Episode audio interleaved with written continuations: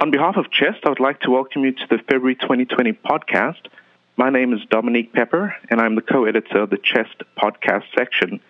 Uh, thank you all for joining us today for what will be a really exciting conversation on lung cancer screening. Today, we're very fortunate to have Drs. Nishi and Iaccarino as our guests, and I'll allow them each to introduce themselves. Uh, Dr. Nishi? Sure. Yes, thank you for inviting me to discuss our research. It's certainly a topic that I'm passionate about, and I'm very honored to be invited for this podcast. Currently, I'm at the University of Texas in Galveston. I serve as an associate professor where I work as an intensivist and interventional pulmonologist and program director for the fellowship program. And then I also dabble a little bit in this outcomes research world related to interventional pulmonary COPD and lung cancer an absolute pleasure to have you on the podcast with us, Dr. Nishi. Um, Dr. Iaccarino, um, could you introduce yourself? Sure, yeah. Thanks for having me to talk about this uh, interesting topic. Um, I'm an assistant professor at Boston University, uh, where I have a clinical interest in uh, pulmonary rehabilitation um, and general pulmonary medicine. Um, my research interest is in lung cancer screening and pulmonary nodule evaluation, as well as uh, clinical guidelines and their implementation. Um, and I really look forward to this, to this talk today.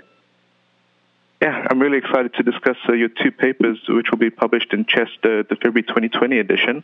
Um, we'll be discussing Dr. Nishi's paper, which is entitled Use of Imaging and Diagnostic Procedures After Low Dose Computed Tomography Screening for Lung Cancer. And we'll be also discussing Dr. Iaccarino's accompanying editorial, which was entitled Diagnostic Evaluation After Lung Cancer, lung cancer Screening in Real World Practice More Questions Than Answers. So why don't we go ahead and get started? I'm going to start with uh, Jonathan. Maybe you could um, set the stage for our audience and say why lung cancer screening is so important. Yeah, I mean, I think it really roots back to the fact um, about lung cancer itself. Um, lung cancer screening remains the leading cause of cancer-related mortality in the United States. Um, it's been the leader for some time. Um, and unfortunately, we actually have not seen much improvement in that number um, for a number of decades, um, really. And uh, the National Lung Screening Trial in 2011 found this exciting um, intervention, uh, yearly CT, low dose CT screening, um, that could potentially reduce uh, lung cancer related mortality. And so that's the, the real kind of excitement, I think, around uh, lung cancer screening. Um, that study found a 20% reduction in lung cancer mortality um, with yearly low dose uh, CT screening of the uh, correct high risk population. Um, and then a subsequent uh, Nelson trial actually found an even better um, benefit. And so these are numbers that we don't see um, for many medical interventions. And for lung cancer, really the only thing better is probably quitting smoking. Um, and so, second to that, um, this has really been the, the biggest intervention we've seen in terms of potentially reducing um, mortality related to lung cancer. Great. And then, in terms of the mechanism of benefit, how would lung cancer screening reduce mortality? Um, maybe you could describe that for our audience. Of course, yeah. I mean, the main premise with lung cancer screening is that we can catch lung cancer early, at its early stages, where it's potentially curable. Um, so if we can catch lung cancer when it's a stage one, um, or even an early stage two, and potentially do a lung resection, um, we can potentially quote unquote cure lung cancer before it gets to a point uh, where we're only talking about palliative um, therapies or therapies that can only sort of uh, perhaps lengthen life or reduce symptoms but not cure the disease. There's a big drop off that we see in survival as we advance stage in lung cancer from stages one, two, three, um, and four. And so if we can catch stage uh, one cancer at its earliest moments when it is resectable, um, that's how we can potentially save lives um, by um, treating these cancers early. And that's and that's really what the, the main finding of the NLST was, is that uh, we can basically catch cancers that would present at a much later time when patients are either symptomatic um, or develop, uh, have imaging for other reasons. And if we can catch it early with a screening scan, um, then we can reduce their mortality from it. Great. Thanks for setting the stage, Jonathan. So I'm going to turn our attention to Sean now. Um, we'll discuss your paper that you published in um, the Chester 2020 issue. What was the motivation and rationale for your study? Sure. Um, well, our premise was simple. We simply just wanted to know can the benefit of lung cancer screening that was shown in the NLST really be replicated in the real world setting? Um, we know that the generalizability of the NLST results to the community was uncertain for a host of reasons. Um, one of the main ones is because in an RCT, it's very easy to set strict inclusion and exclusion criteria, and those criteria are adhered to very closely in those types of settings. However, um, we also know in that setting that those centers were largely specialty care centers um, that had excellence in screening and follow up imaging, and certainly in the procedures that are involved with the follow up testing of any positive findings. And we don't know if those same specialty care centers or those um, those centers of excellence are also going to be doing all of the screening versus other centers, and if they have the same outcomes. And finally, we also know that the demographics of the NLST were very, very different. Um, that cohort is um, very different from the community setting in that there are a higher number of former smokers versus current smokers. We know that that cohort was highly educated and um, the predominant race was white in that particular cohort. And they also had less pulmonary disease than we see in our community settings. And so at the surface, it seems very simple. We just want to reduce lung cancer mortality with a very non invasive test that poses very little harm. But we know that the follow up testing, particularly with invasive diagnostic procedures, um, these procedures have a potential to cause harmful outcomes. And those harmful outcomes can very quickly diminish any benefits um, from a non invasive procedure.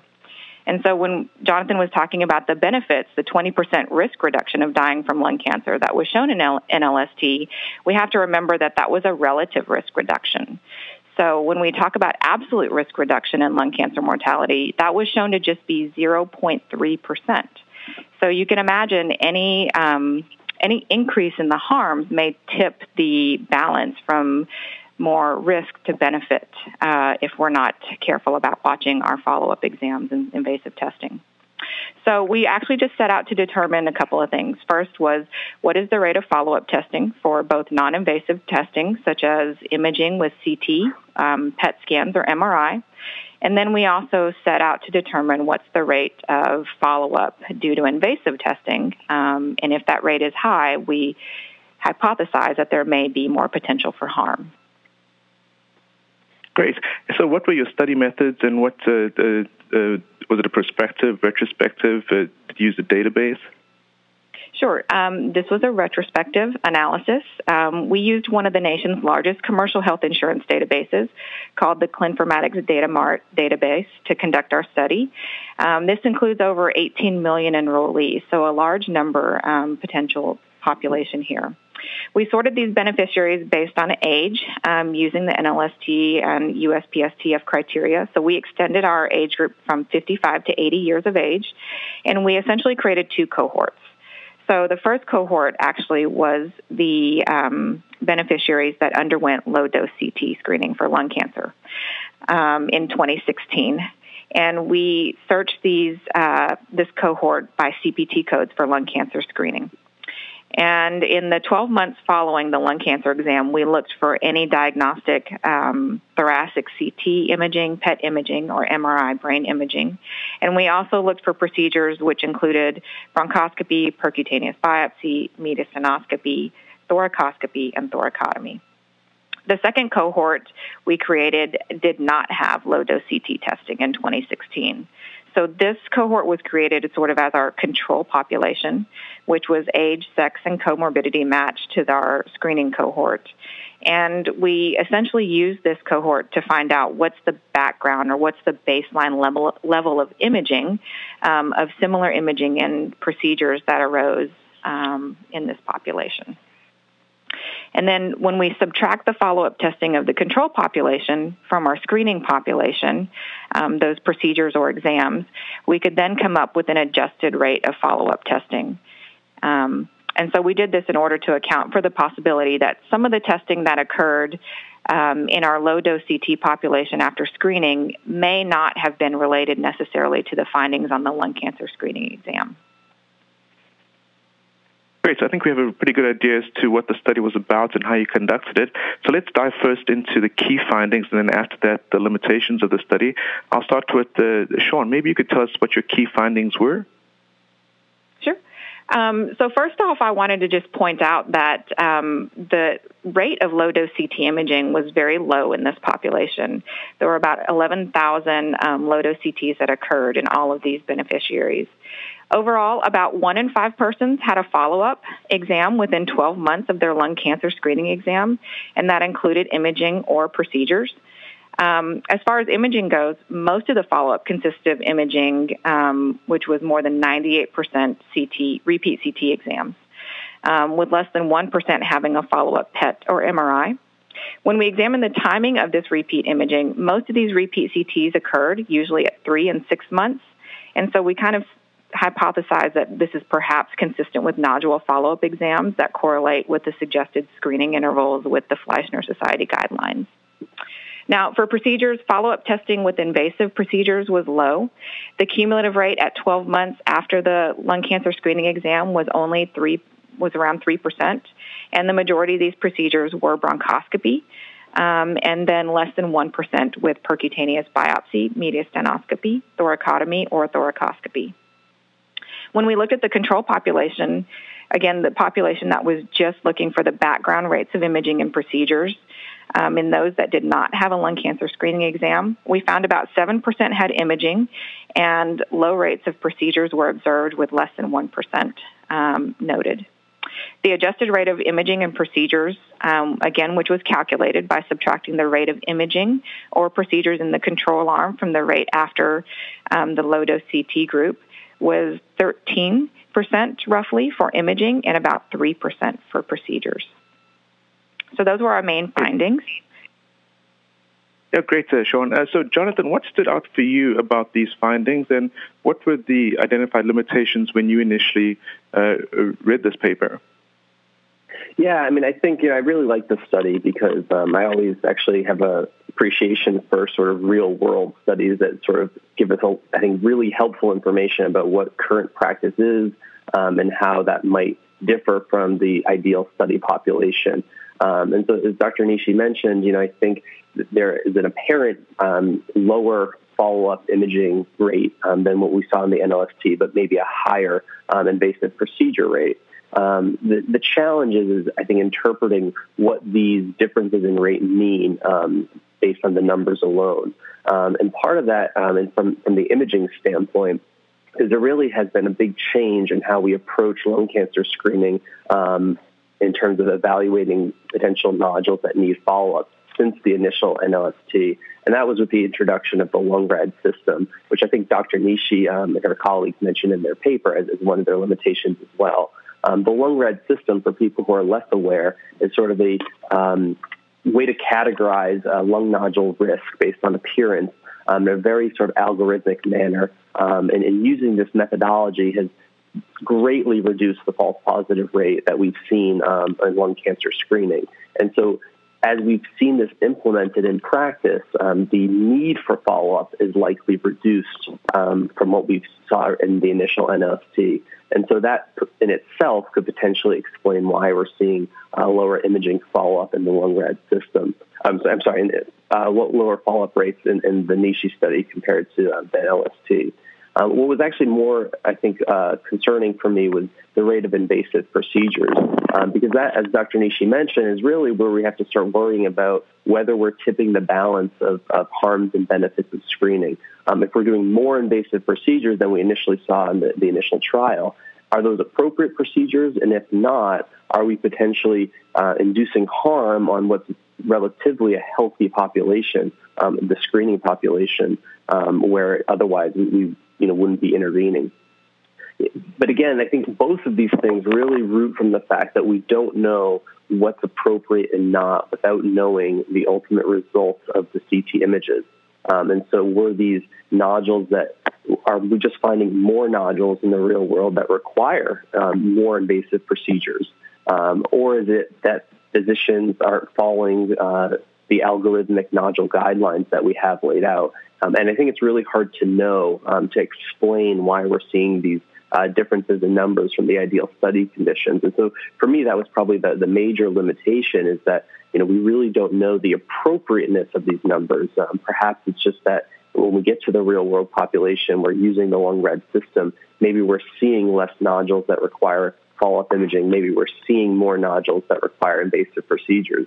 Now, we do have some data from outside the screening world that could probably guide us, and that's probably in the pulmonary nodule follow-up data, um, where we know that pulmonary nodule guidelines in general, um, unrelated to screening, um, are not well followed. Um, with you know adherence rates typically hovering around the 50% range. Um, but with that, we know that invasive procedures are typically higher than recommended uh, for pulmonary nodules. So if we sort of use that prior data outside of the lung cancer screening world, we likely can infer that, that those principles likely also apply to the lung cancer screening world, although again, it's, it's impossible to know for certain without knowing the results of the scans. Okay, Jonathan, I'll ask you to pause then. I'll, I'll, turn the attention back to Sean. So, Sean, Jonathan brings up two important issues. One, that um, with the use of the retrospective database, that you weren't able to get data on which patients had positive screens, and then also the importance of the fact that there appeared to be more invasive procedures. Maybe you could comment on that and uh, address uh, those two concerns. Sure. Um, so, inherent to any large administrative database, uh, there is certain limitations that we have, and that is certainly one of them that Jonathan brings up, and, and an important one. Um, we did try to account for some of this by using that control population, but certainly we can't account for everything. Um, our adjusted ratios are merely what we see in the real world, but we don't have any background or context to know, as he mentioned. So we don't know the results of those low dose CTs performed, and that means that we cannot be sure that the follow up imaging or procedures are specifically related to evaluate for lung cancer or perhaps related to either incidental findings as well, or perhaps even unrelated at all. Um, Similarly, it's hard for us to report rates of follow up if we don't know any complications, and so we can't tie um, a result um, of a procedure necessarily, even after the fact of a follow up invasive procedure, if there's a complication that may be related directly to that. Um, we can merely just report, you know, things that are easily searchable in the database.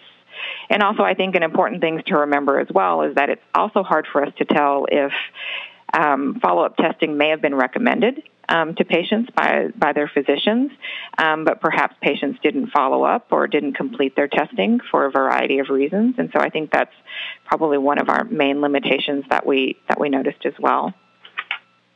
Um, so it's hard to know if our if our results essentially either overestimate or underestimate what the testing is. But we kind of just use this as a baseline of of where we're at now in the real world setting, and then can certainly spark some questions for the future. Okay, so I mean, one of the things that uh, definitely highlighted the, from this paper for me was the fact that you went and identified a real world population. But at the same time, it appears that using large databases, although there's been this big promise of using big data to get a more granular appearance as to what's happening, it appears that there are significant limitations that may affect our interpretation of certain results. Would you agree? Absolutely. And uh, Jonathan, how did you uh, interpret that in, in, terms of the promise of big data versus um, the results of the large randomized trial that was done about 10 years ago? Yeah, I mean, I think um, I'm, I'm I'm admittedly biased. Um, I tend to do small data um, and uh, oh, some qualitative work, which is really small data. Um, but I think big data uh, for this type of work can be great um, because it can help us identify some patterns and it can help identify um, what questions we might need to ask in smaller scale studies um, where we're trying to identify why those patterns exist. And so, as uh, Dr. Nishi mentioned, I think this gives us a base. It gives us a starting point to say, well, this might be where we're at now, um, but how do we explain it? How do we say, well, why is the follow-up imaging rate a little bit lower? Um, and that's where I think using um, different types of study methodology can help further with identifying explanations for those patterns. Um, so this can really help generate, I think, hypotheses, and we can uh, learn, you know, what the uh, baseline rate m- might be close to. Um, but then I think delving deeper into why um, that exists is really the next step into then correcting it and saying, okay, well now we've identified why rates might be maybe they're lower than they should be, um, and why that is, and we can identify interventions to help correct that. And so I think, you know, there is certainly value um, in using big data for this type of work um, because it's really the sometimes the only way to identify these patterns um, and to um, see where we're starting from. But I think there's also value in what I like to call sort of smaller data, small data, um, which is you know qualitative work um, or even sort of you know single center or even you know two, three center studies um, where maybe the specific limitations for your center is different um, than other centers across the country. Um, and, and, but I think this helps uh, a starting point to say, well, what do, what factors should, should, we start looking at in our own uh, lung cancer screening practice that may or may not affect these rates? Right. So, Sean, maybe you could answer that question for us. I mean, you've obviously in a rather great position where you've done the large database analysis and you've identified which factors were maybe missing from your database. What should future studies in, uh, include, or what data points should they have so that we can actually get down to answer this question as to whether or not um, lung cancer screening is being done appropriately in the real world setting? Sure. I think um, there's a lot of things that we could potentially do. Um, unfortunately, I, I think a lot of the databases are already set up to, you know, we have to operate within the confines of those. So as Jonathan pointed out, those smaller studies sometimes are, are better at trying to find out, you know, the more granular data or the details of the reasonings why. Um, whereas our larger data sets are exactly what he says. We're just merely showing um, from a very, you know, high level what's being done without the reasons behind it. Um, I think so. One of the things that I know with lung cancer screening, when Medicare had come out with the you know the public call for comments and things of that nature, they were worried about that risk benefit ratio. And so one of the things that was set up was to have a large database through the ACR, I believe. Um, and so there's something like 88 fields within that database of patients that get screened for lung cancer, at least through the Medicare system um, that we're supposed to follow up on as institutions that screen that show not only the baseline demographics of patients which are undergoing screening, but also those patients' um, results after the screening exam. So, how many of those patients had to go on and get further imaging or invasive testing? Exactly the things that we're, we're discussing here. Um, unfortunately, I'm not sure how well that um, database is being populated by the, the participating centers. Uh, I haven't seen any data from the ACR, the American College of Radiology, um, publish any of this data. So it makes me um, wonder what's out there um, to give us more, more definite idea of what's going on. But I think something along those lines that shows exactly what the follow-up is in, our, in each of these patients at an individual level is over the next, you know, years after they continue their lung cancer screening exam. Unless we get to that level of detail um, with these larger databases, we're not going to be able to know what's really going on. Your comment, Jonathan? Yeah, I mean, I, I think I, I, agree with um, a lot of what Dr. Nishi said. I think another um, really important point that she alluded to very early on um, when she was talking about um, her study is that you know the numbers that we're having in terms of enrolling patients in screening are, are quite low, and so any data that we're able to collect on who has been screened is going to be a limited um, data because we have a very very small proportion of patients eligible for screening being screened. Um, and so inherently, that data has potential to be biased in the sense that there's a very large number of patients who are unscreened, and why they're unscreened um, versus screened is, something that we really don't know. Um, and I think that ultimately, you know, we can talk a lot about um, what's happening to the patients being screened. But you know, when we're talking low rates of, of screening, um, it depends on the source you're using. But most, um, I've actually never seen anything over single digits in terms of percent screened eligible. With most estimates being between four to six percent of patients eligible for screening having been screened. Um, if you compare that to things like colorectal cancer screening, breast cancer screening, um, cervical cancer screening, most of those fall in the 60 to 80 percent screened range. Um, and so we're really, really still in the infancy of lung cancer screening. And so I think a, another important point to add to Dr. Nishi's um, further uh, research um, answer is, you know, well, why do we have such a small number of people being screened um, and what factors are at play there and how that might influence some of the benefit to harm ratio that we're seeing um, in the real world. So maybe we could just go ahead and postulate uh, as to reasons that that would be the case. Um, I mean, based on your experience, uh, Sean, and your experience, Jonathan, what would those reasons be? I'll start with you, Sean. Sure. So I actually just do a little bit of outcomes research, but most of my job is um, clinical pulmonary medicine. And so I'll tell you from at least our institution standpoint, there's there's quite a few reasons. The largest ones that we've noticed um, through surveys internally um, and doing some of our own outcomes research at our institution is that there's a there's quite a bit of um, an education gap amongst providers about um, whether they believe in lung cancer screening. So there's the NLST results, and then there's whether you buy into that um, that that result of the trial.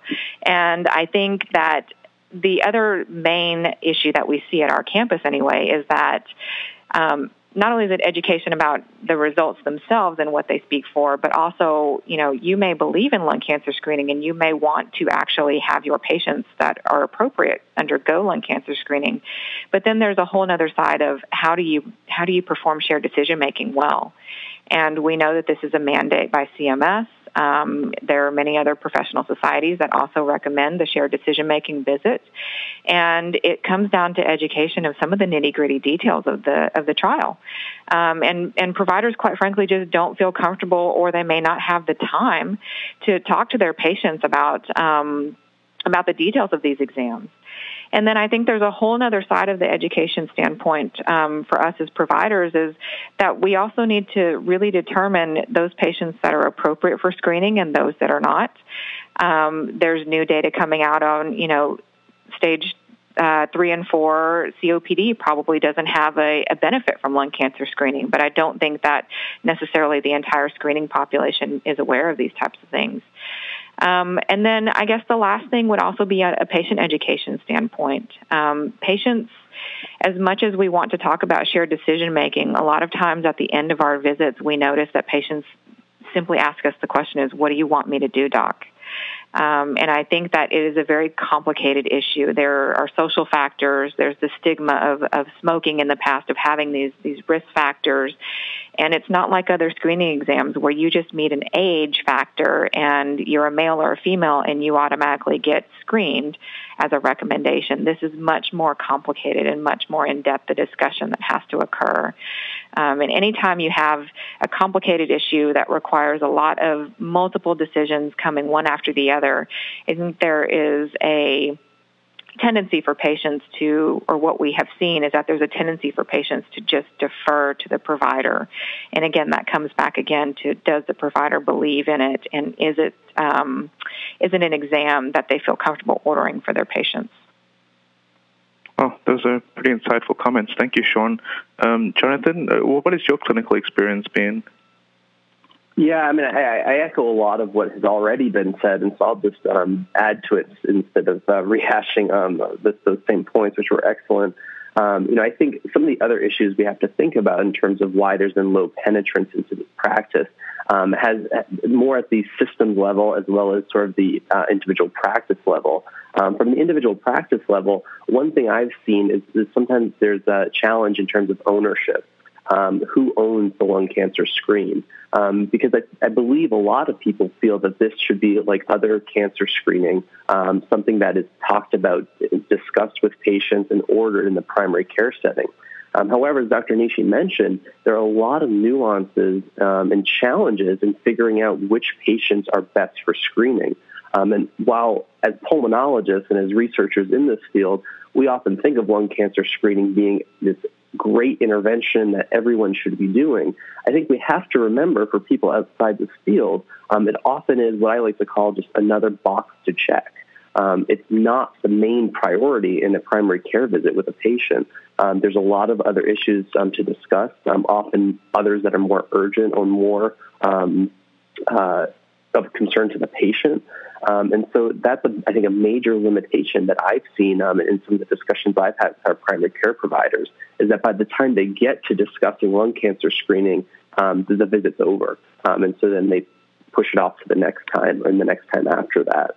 Um, addition, in addition to that, I think there is a big systems issue um, where cancer screening for lung, for lung cancer requires a lot of multidisciplinary specialties. Um, and it's not something that can necessarily be do, done in all centers um, in the way that it's intended, meaning to assure appropriate follow up.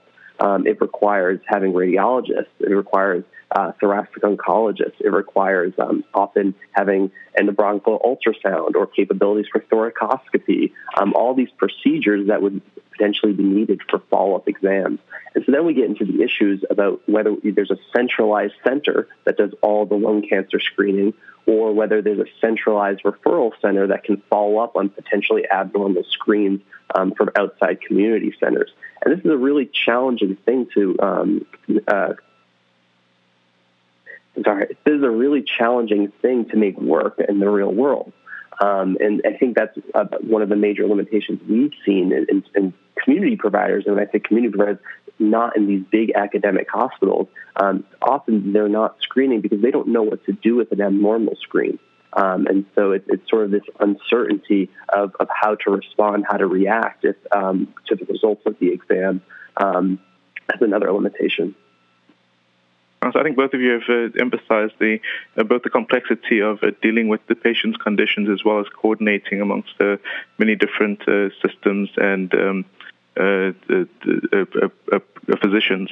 Um, Sean, I want to bring your attention back to um, the the fact that this was a real world study versus as you had mentioned before, the lung cancer screening trial was done in the uh, specialty centers.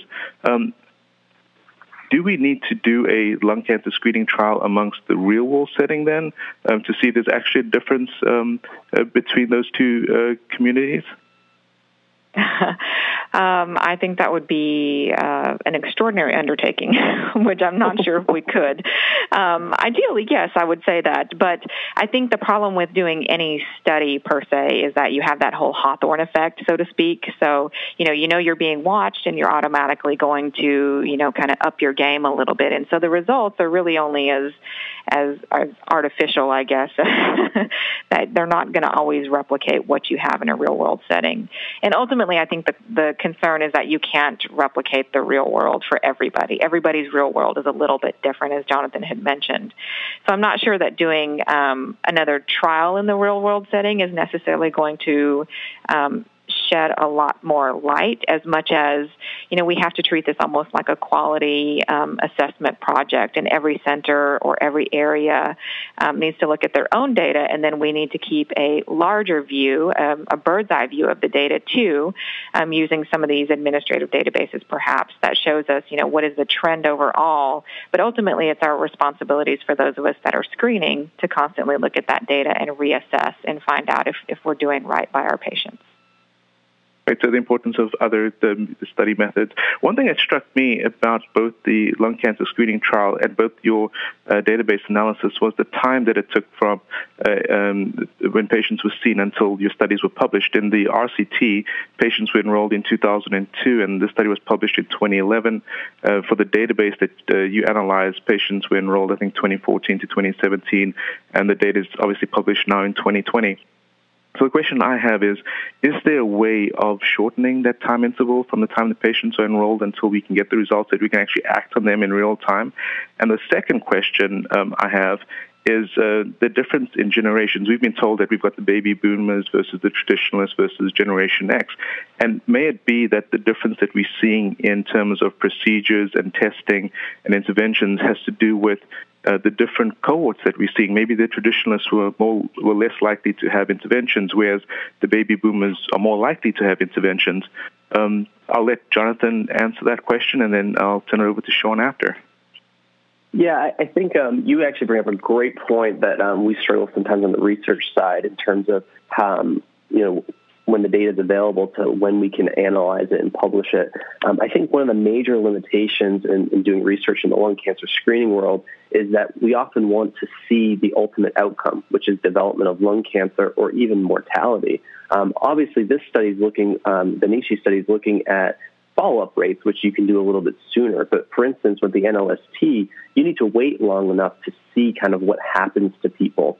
Um, and unfortunately, with, with lung cancer, um, or fortunately from a clinical side, unfortunately from a research side, often that takes a while, um, and you need to give it enough time to see sort of differences in outcomes.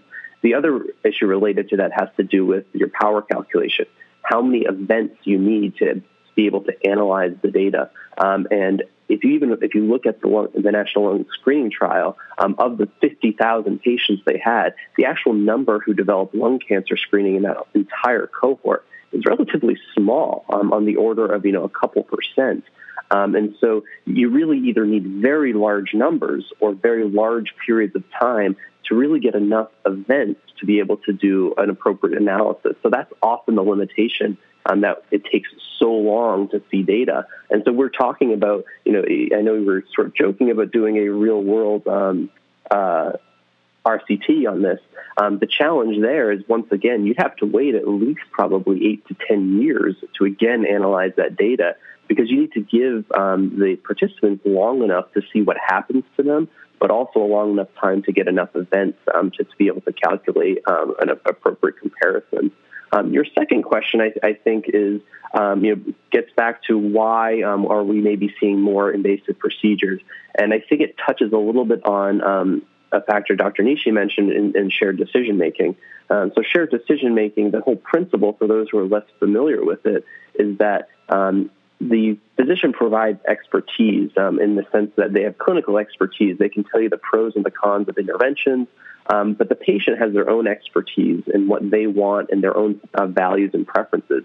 And shared decision making is this idea that a physician and a patient can share each other's expertise and make a decision together what's best for that patient as well as what's best medically. Um, and in lung cancer screening, it comes up at the very early stages about whether to do lung cancer screening, as Dr. Nishi mentioned. Um, but what, getting it to your point about the invasive procedures and, and why rates might be higher, shared decision making also occurs when you have an abnormal result. Because there is equipoise often when you have a nodule of a certain size about whether to do a repeat CT scan or whether to do a procedure. Um, there, there are reasonable recommendations to do either in many cases. And ultimately, the, the decision about which to do, um, it really depends on what the patient wants, what the physician's comfort is, um, and, and that dynamic. And so I think, you know, there are a lot of factors that play into that, whether it's generational um, or if there's other factors that play in terms of whether the, the patient is patient experience. Perhaps the patient has a family member who had lung cancer and they had experiences with procedures. Um, all of those different factors can influence whether a patient says, you know what, I'd rather just get the biopsy. I'd rather just have the surgery um, and know as opposed to getting a CT in three months and waiting and, and worrying about it. Where on the flip side, some people want to withhold from getting procedures as long as possible. I don't know that it's quite as simple as just saying, you know, I think certain generations are more um, procedurally based than others. I think there's just a lot of different um, factors that come into that decision making. Agree. Um, Sean? Sure. Actually, Jonathan did a fabulous job of iterating every single one of my points as far as the shared decision making. I don't have a lot to add in that respect, but I do want to reiterate the fact that exactly what he said is that that shared decision making continues throughout lung cancer screening and certainly even more so when there is a positive finding or even an incidental finding that may need to be evaluated is that you have to have those conversations with patients and often their families are involved in those conversations as well because there are many factors um, more than you can imagine that that go through a patient's mind when they hear that there's an abnormality. So it's an emotional um, situation as well as a knowledge that they need to know things and be educated about what the possibilities for evaluation are, which, as Jonathan mentioned, a lot of times can consist equally of either imaging, repeat follow up. It could be nothing at all if they really don't want to know, um, or if it's not going to make a difference in their ultimate outcome, or it could be an invasive procedure. But that shared decision making visit certainly has to extend in that um, post screening period as well. Um, going back to the other question about, you know, what is the what's the issue with the time lag between when we have data and when we're reporting data? So there's a lot of things that go into it. Um, certainly, all the points that Jonathan brought up about the specifics of the trials and the power calculations, but there's also from an, a big administrative database standpoint, there's just a certain amount of time that it takes for that data to become available to the public for research use. Um, it takes money to buy this data data, obviously, um, and that takes time, obviously, to get grants done. And then there's the other factors of things that we, we don't think about often as clinicians, other than from a, a billing and coding standpoint. But if you're going to be using administrative data, you have to wait for the um, mechanisms to be in place for you to search the outcomes that you want. For instance, lung cancer screening, um, that low dose CT code, the CPT code, wasn't created until um, 2016 and then was retroactively being able to use in 2015 data. And so, really, the reason that we had to use um, this particular year, 2016, what was so special about it? The only thing special about it was it was the first full year that lung cancer screening had a, a code that we could search that database. And then it typically takes about a year and a half for that administrative database for, uh, for it to become available for us to search and use. Um, and so that's really the, the difficulty when you're using some of these databases is just having those factors come into place um, where you can you can get that data out.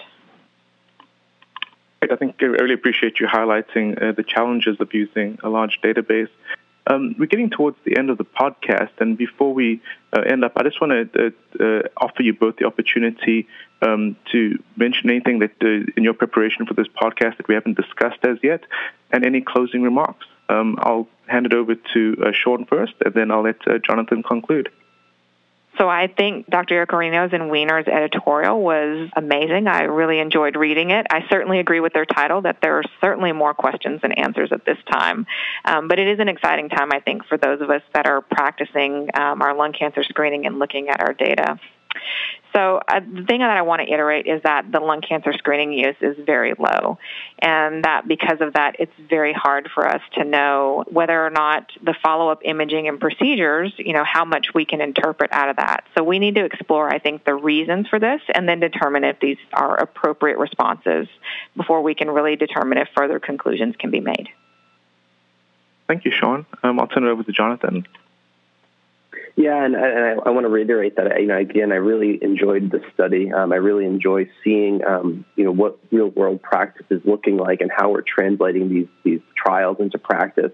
Um, the one thing I would sort of um, just like to, to uh, conclude on, you know, a lot of the studies we've done and we've seen have looked at one year follow up rates, um, three year follow up rates, um, but it's really important to remember that what we're recommending for lung cancer screening is potentially 26 years of annual CT screening if you were to screen someone for the entire 55 to 80 year old um, recommended age range.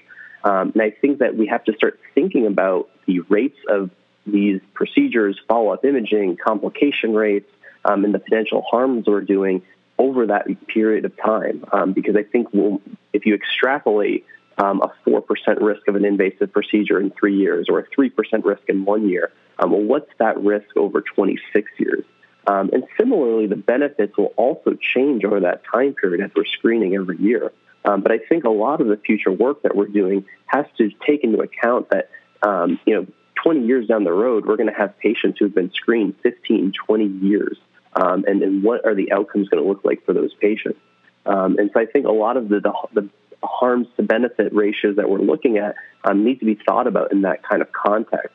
Conversely, we need to start thinking about well, do patients need to be screened every year? And a lot of work is being done in this area where perhaps a negative screen predicts a patient needs to be screened less. Um, is it every other year? Is it every three years? Is it every five years? Um, how can we adapt um, the screening intervals that we reduce patients' exposure to harm? Consequently, there's obviously a, a, challenge in making lung cancer screening more complex. And so, to reiterate Dr. Nishi's point, um, we're not doing it enough, regardless. Um, but as we move forward, I think we have to approach it with some degree of caution and how we're potentially introducing harms over a potentially 26 year screening period. Great, uh, great way to end the podcast. And I want to thank both of you for uh, the really uh, interesting manuscripts that you've produced, and it was great reading them, and even better to chat to you in person. So a very big thank you to Drs. Nishi and Iaccarino for great conversation, and a big thank you to our CHEST community for joining us. I'm Dominic Pepper, and this is the CHEST Podcast.